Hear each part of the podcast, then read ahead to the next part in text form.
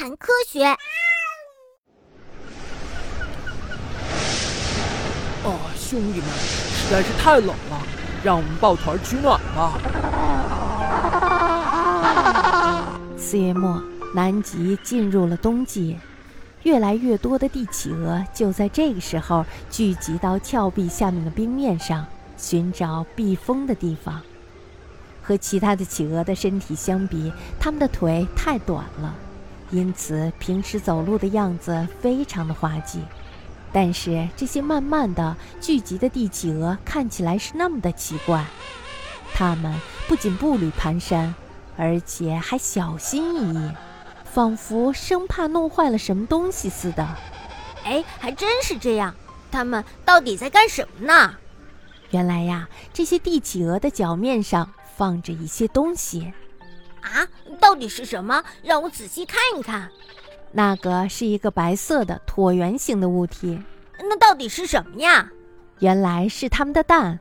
这些帝企鹅就是生怕把蛋弄坏了，所以才会走得那么的奇怪。哦，我知道了，原来是它们的宝宝呀。其他的企鹅都已经难耐冬季的严寒离开了这里，而这些帝企鹅却留了下来。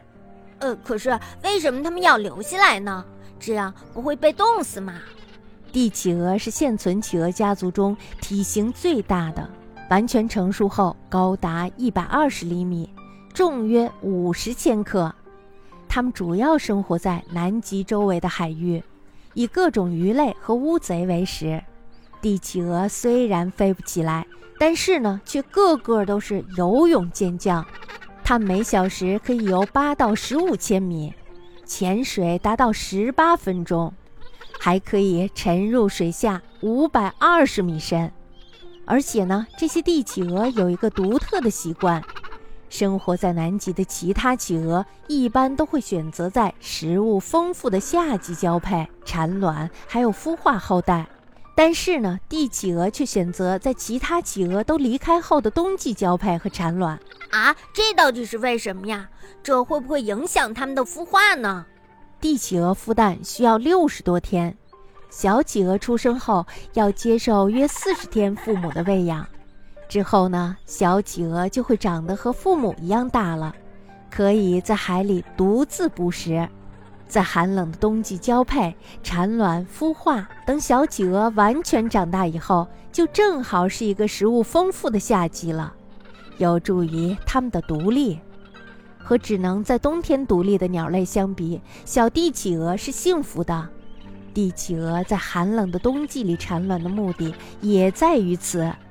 哇，真没有想到，原来它们这样的行为有点像人类的逆向思维呢。冬天在地球上最冷的大陆孵蛋肯定是非常辛苦的，那么帝企鹅是如何完成这件难度很高的事情的呢？哦，这么难的事情还是由我们这些当爸爸的来完成吧。